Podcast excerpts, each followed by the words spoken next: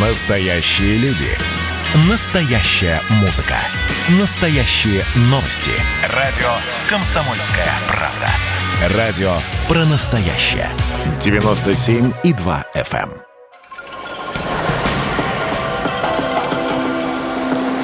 Водная среда. На радио «Комсомольская правда». Здравствуйте, друзья! Вы слушаете радио «Комсомольская правда». Антон Челышев у микрофона. Продолжаем сегодня начатый недавно разговор о проблематике водохозяйственного комплекса России и мира. Программа «Водная среда». И сегодня а, ее гости, главный научный сотрудник научной школы теории и практики управления в сфере антикризисного и тарифного регулирования РЭО имени Плеханова Владимир Маркин. Добрый. И советник руководителя Федерального агентства водных ресурсов Илья Разбаш. Добрый день. Илья, рада вас приветствовать вновь в нашей студии. Сегодня хотелось бы поговорить о ценности воды как ресурса, причем поговорить, э, что называется, с, с, с обоснованиями всех цифр, всех цен. А начать хотелось бы вот с чего. В начале осени об этом было заявлено, по-моему, в ноябре эта информация подтвердилась. Товарная биржа в Чикаго начнет, возможно, уже начала торговать фьючерсами на воду. Очень для многих эта новость, э, как бы очень многих она застала врасплох, но те, кто внимательно следит за водной проблематикой, в общем, понимают, что к этому все шло. Вот э, хотелось бы начать с вопроса о том вообще, насколько действительно начнется, э, возможно, уже началась торговля водой как ресурсом, то есть воду в цистернах или там по трубопроводу, чистую пресную воду из пункта А в пункт Б за деньги, ну, после того, как, так сказать, покупатель заплатил, будут поставлять. Вот, то есть Но э, именно дош... это имеется в виду? Дошло уже в Австралии уже довольно давно, там есть конкретно биржа по воде, и где торгуется условно этот куб воды, ну, в, собственно, в мет... не в метрической, а в их системе, mm-hmm. да, исчисления. А, довольно давно Австралия, э, безусловно, вододефицитный регион, в целом, да, и схема простая, накапливают э, воду там, дождевую, например, да, в специальные емкости, а, их достаточно много, после этого идут торги, и в зависимости от э, сезона, скажем так, сезона и водообеспеченности в определенное время года формируется цена на, собственно, этот ресурс. Прозрачно, понятно, доступно. Здесь э, мы говорим о воде как о товарной позиции. Э, товарная позиция в данном случае имеет строгие определенные критерий качества. Если говорить про нашу страну, то вода в Байкале пять раз в год меняется по составу. И сложно, а, наверное, да, сегодня говорить о некой торговой позиции воды в нашей стране. А, безусловно, за последние несколько лет мы активно боремся с антропогенным воздействием на наши водные объекты, тем самым повышая качество воды, для того, чтобы, опять же, да, она была приемлема. Безусловно, Россия занимает второе место по запасам водных ресурсов. Мы все это знаем. Байкал — это э, четвертая часть, в принципе, мировых запасов пресной э, воды.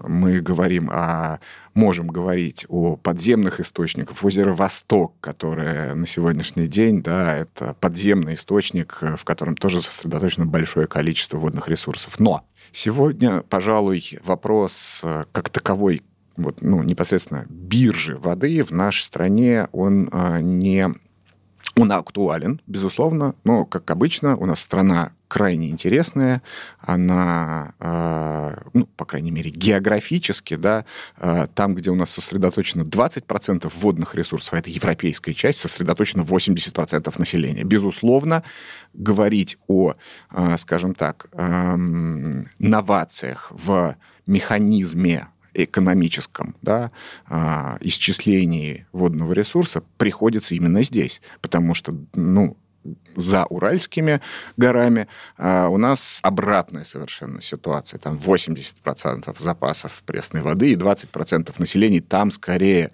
наша главная цель – это обеспечить безопасность населения а, от негативного воздействия вод. И в этом смысле, конечно, мы не, не то чтобы как э, тот волк э, в электронной игре э, за яйцами, да, там с полочек это собирает, и мы бегаем там туда-сюда, затыкая дыры то там, то здесь. Нет. Э, из, исходя из таких географических э, особенностей складывается и национальная наша российская государственная политика в области водных ресурсов, безусловно. И раз уж мы говорим о доступе к э, водному ресурсу, его э, ценности и стоимости, безусловно, стоит упомянуть, э, что и мы это увидели, ну, как и по статистическим данным, так и по ряду научных работ, которые наш центр проводил в интересах Министерства природных ресурсов, это маловодье бассейнов а, рек, преимущественно нашего а, ну, южного региона. Да? Мы говорим о низовьях Волги, мы говорим о реке Дон, а, мы говорим о Цимлянском водохранилище, мы говорим о Междуречье, мы говорим о реке Кубань, мы говорим о центре АПК, агропромышленном комплексе. Да? Именно там сосредоточено самое большое количество орошаемых земель действительно, а, потребление сельского хозяйства как отрасли а, водного ресурса там максимально. Владимир, давайте поговорим, наверное, о цене, о стоимости воды, наверное, в России для разных категорий потребителей, потому что, ну, принято считать, что вода это ресурс э, такой э, что возобновляемый, бесконечный. Что вода да, это вода данность, никогда нам... не закончится, и поэтому зачем вообще с людей за воду-то деньги брать? У нас на сегодня действительно происходит э, цена и ценность, как э, парная такая величина, она имеет некую деформацию. Э, сегодня все городские жители платят за воду и очень немало. И при этом вода у нас вызывает замечания по качеству, да?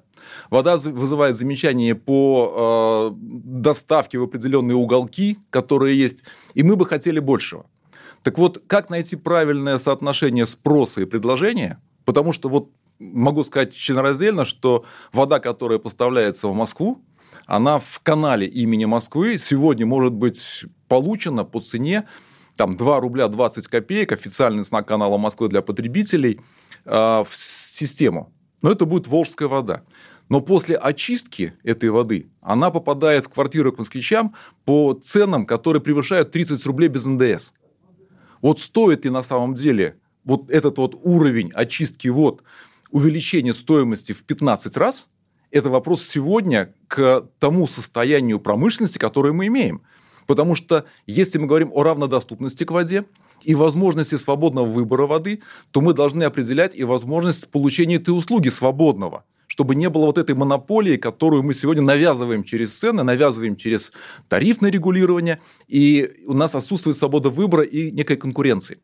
То есть первое, что вода сегодня это некая монопольная часть, которая обязательно должна быть сделана с возможностью выбора для пользователя – и тут мы подходим к важной теме, которая называется водопользование.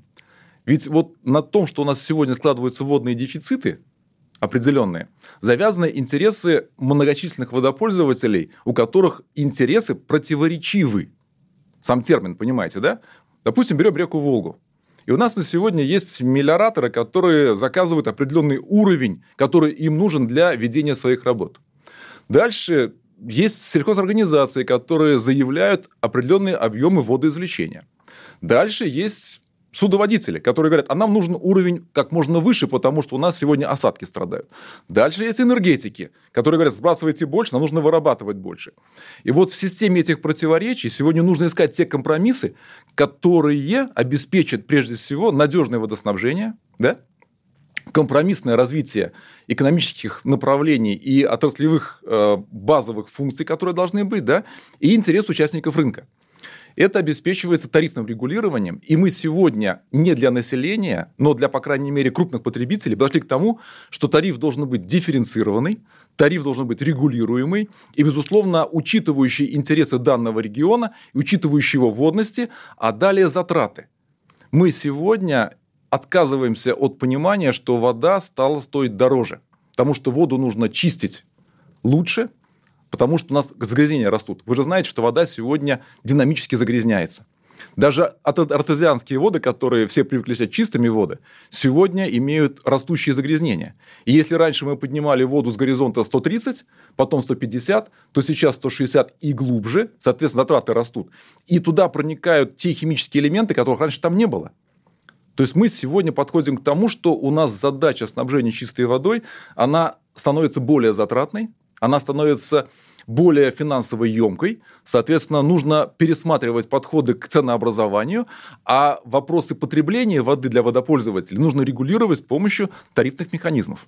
Ну, безусловно, потому что на сегодняшний день мы видим, насколько, ну уж простите, варварски э, используется водный ресурс, вернее, насколько изощренно и неконтролируемо обеспечивается подача э, этого водного ресурса для там, нужд да, определенных. То есть, э, если ну, несколько десятков лет назад э, развитие промышленности, с одной стороны, транспорта, с другой стороны, климатических условий, с третьей стороны, обеспечивали э, достаточно, ну, скажем так, хороший уровни воды в водных объектах, то на сегодняшний день, с учетом изменений да, и роста, а, по сути, роста экономики, и роста а, потребления, и роста производств, а, этот ресурс просто на расхват.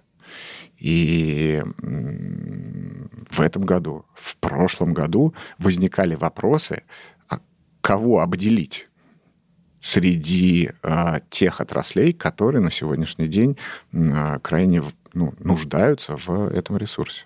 Прервемся ненадолго. В нашей студии советник руководителя Федерального агентства водных ресурсов Илья Разбаш и главный научный сотрудник научной школы теории и практики управления в сфере антикризисного и тарифного регулирования РЭО имени Плеханова Владимир Маркин.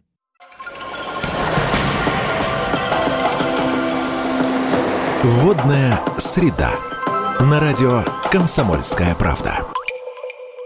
Э, продолжаем разговор о цене и ценности э, водных ресурсов. Антон Челышев у микрофона. В нашей студии советник руководителя Федерального агентства водных ресурсов Илья Разбаш, главный научный сотрудник научной школы теории и практики управления в сфере антикризисного и тарифного регулирования э, РЭО имени Плеханова Владимир Маркин. Из предыдущей части программы мы все слушатели поняли, что воды действительно мало, ее все, все отчетливо понимают, что ее на всех не хватает а тарифы у разных категорий водопользователей примерно одинаковые. Что мы можем сделать для того, чтобы, скажем, водоемкость э, различных производств, да, и, и не только производств, водоемкость, водоемкость различных водопользователей, да, каким-то образом уменьшить. Причем, естественно, ну, без вреда для этих самых отраслей, без вреда для этих водопользователей. Давайте не будем пугать людей. Давайте. Отрасль ЖКХ всегда останется с водой. Это наш приоритет. Дальше будем смотреть на тех, как говорят, бизнесов да, которые так или иначе хотят нашу воду. И вот тут вопрос такой, что с одной стороны мы э, должны их как-то между собой поделить, разделить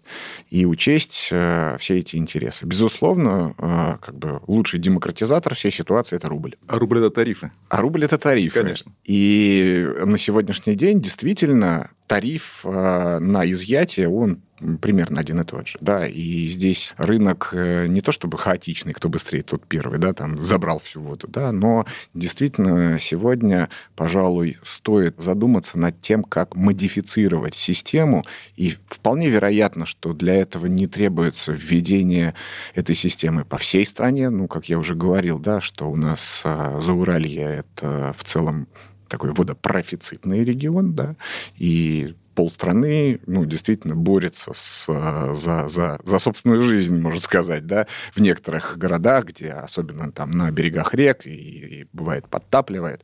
Вот. Но мы сейчас говорим о вододефицитных регионах, а это юг России. Совершенно верно.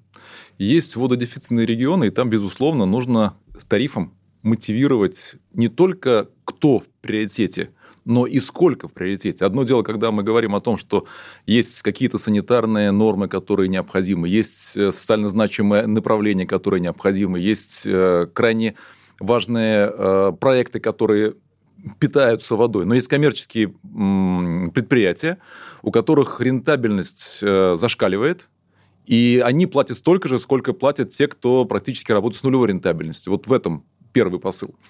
Второе. А, я бы не согласился с термином, что не надо пугать. Пугать, э, может быть, и не надо, но знать правду нужно. А в чем у нас заключается правда сегодня? У нас сегодня водоканалы, которые снабжают население водой, испытывают достаточно большие сложности с тем, что сегодня тариф, который им э, сформулирован, сформирован, он заставляет работать на нулевой точке рентабельности. Часто с дефицитом финансирования. Это приводит к недофинансированию текущих ремонтов, к недофинансированию модернизации, к повышению эффективности. Это приводит, в свою очередь, к росту себестоимости, это приводит к потере финансовой устойчивости, это приводит вследствие к банкротствам. Извините меня, это новость, которая пугает, меня пугает на самом деле, что сегодня водоканалы прецедентно банкротятся. У нас не было такого раньше в новейшей истории. Как можно сегодня обанкротить предприятие водохозяйственного комплекса, которое снабжает население водой? Причем по гарантированному тарифу. Вот мы сегодня, в том числе в Академии Плеханова, да, в Высшей школе тарифного регулирования, заняты поиском модели эффективного банкротства водоканалов, оздоровления, поскольку его не уничтожить, не убрать, не распродать его невозможно. Так вот, здесь получается очень интересная коллизия в том, что мы должны избежать предельного роста тарифа и вместе с тем снижение затрат на водоснабжение, на подачу воды, на обеспечение услуги. И это можно сделать только через инвестиции. Потому что сегодня большинство предприятий нашего водного комплекса, те же водоканалы пресловутые, на водоснабжение, на э, первом подъеме, на водоснабжение, на водоотведение, имеют допотопные мощности, которые выработали свой ресурс, которые морально устарели, которые физически устарели, которые дают сумасшедшую себестоимость с точки зрения затрат, и при этом они балансируют на главной нулевой рентабельности. Если мы при этом еще учтем износ инфраструктуры, а по той же благополучной Московской области она доходит до 85%, представляете? То есть при таком износе мы не можем гарантированно контролировать утечки, например, да, потери в сетях, эффективность сетей, чистоту воды в сетях. Вот эта вся тематика, она решается либо массовым вливанием инвестиций, чего нет, либо эффективностью, которая поднимается с помощью э, внешних инвестиций, если не бюджетные инвестиции. А бюджетные инвестиции, вернее, внебюджетные инвестиции должны быть обязательно поддержаны тарифным решением. Либо длинный тариф, либо тариф, который учитывает инвестиционную составляющую в тарифе. Так вот, сегодня себестоимость в тарифе подачи воды можно радикально снижать только делая глубокую модернизацию и, и э, оконечных устройств, и линейных устройств. Вот я считаю, что это один из возможных путей, которыми можно сегодня эффективно ну, Вполне себе мы видели достойный пример в рамках э, федеральной целевой программы развития водохозяйственного комплекса, которая в 12-20-х годах проходила. Э, был очень интересный инструмент по компенсации процентных ставок по кредитам, Совершенно которые верно. брали э, в том числе и предприятия водоканалы, и предприятий системы ЖКХ на, собственно, модернизацию своих очистных. Инвестиций э, пришло на вложенные порядка там, 5-6 миллиардов государственных денег, инвестиций в отрасль пришло порядка 130. Но все равно это существенный вклад, но, опять же, понимая масштаб, объемы э, нашего водохозяйственного комплекса, ну, я могу сказать, что это совсем недостаточно. Именно поэтому сегодня, пожалуй, да, вот и Владимир, и коллеги действительно заняты сейчас разработкой какой какой-то удобные модели. Вплоть до той темы, о которой мы с вами говорили, это, это не биржа, может быть, да, а это рыночное регулирование, э, которое основано на э, спросе, да, тарифа, по которому платят. Ну, условно, давайте предположим, если у нас э, вододефицит, ванна наполнена всего лишь наполовину, а требуется ну, достаточно много воды для разных отраслей, и энергетиков, и транспорта, и сельского хозяйства, и в том числе ЖКХ. Оставляем ЖКХ за скобками, и эти ребята втроем договариваются, да, кто из них сколько будет платить.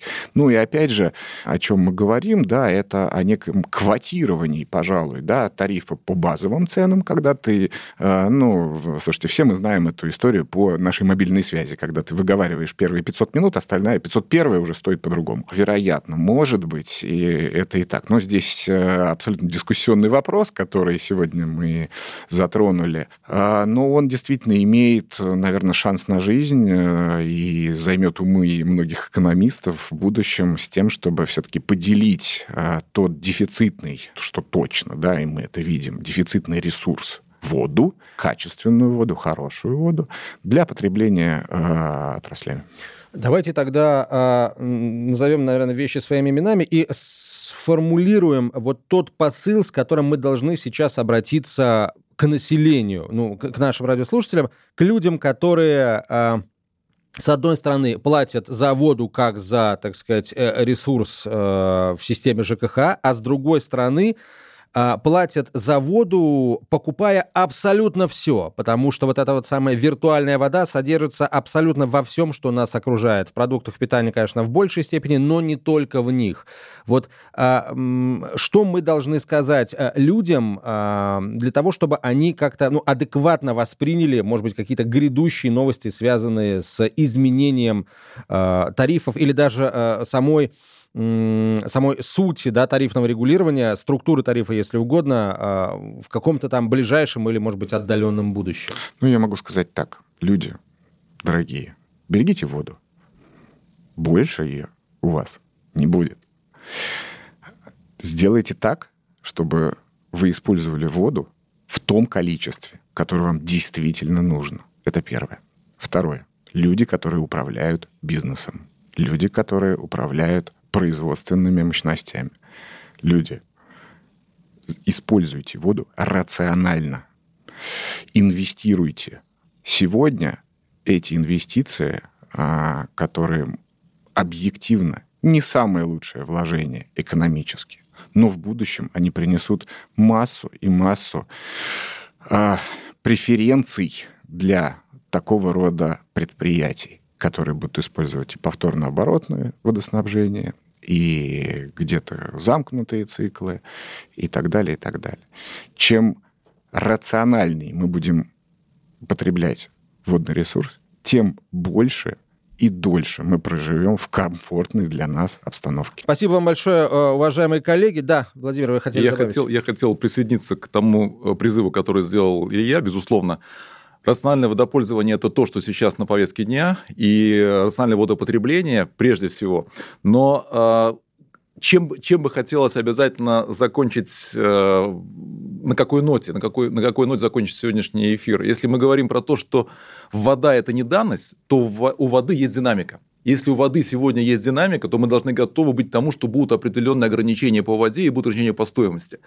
То, что мы сегодня можем сделать, это а, смотивировать тех, кто крупнейшие водопользователи, промышленные водопользователи, чтобы они сегодня видя тарифное регулирование, были замотивированы использовать оборотную воду, э, меньше тратить химии в вложение в воду, привлекать инвестиции в воду. Поэтому сегодня, я считаю, главный выход для того, чтобы мы завтра имели гарантированно чистую воду и в достаточном количестве, это своевременно инвестировать в нее и стабилизировать тарифную, тарифную ситуацию. Спасибо вам большое. Советник руководителя Федерального агентства водных ресурсов Илья Разбаш и главный научный сотрудник научной школы теории и практики управления в сфере антикризисного и тарифного регулирования РЭО имени Плеханова Владимир Маркин. До встречи в эфире радио «Комсомольская правда».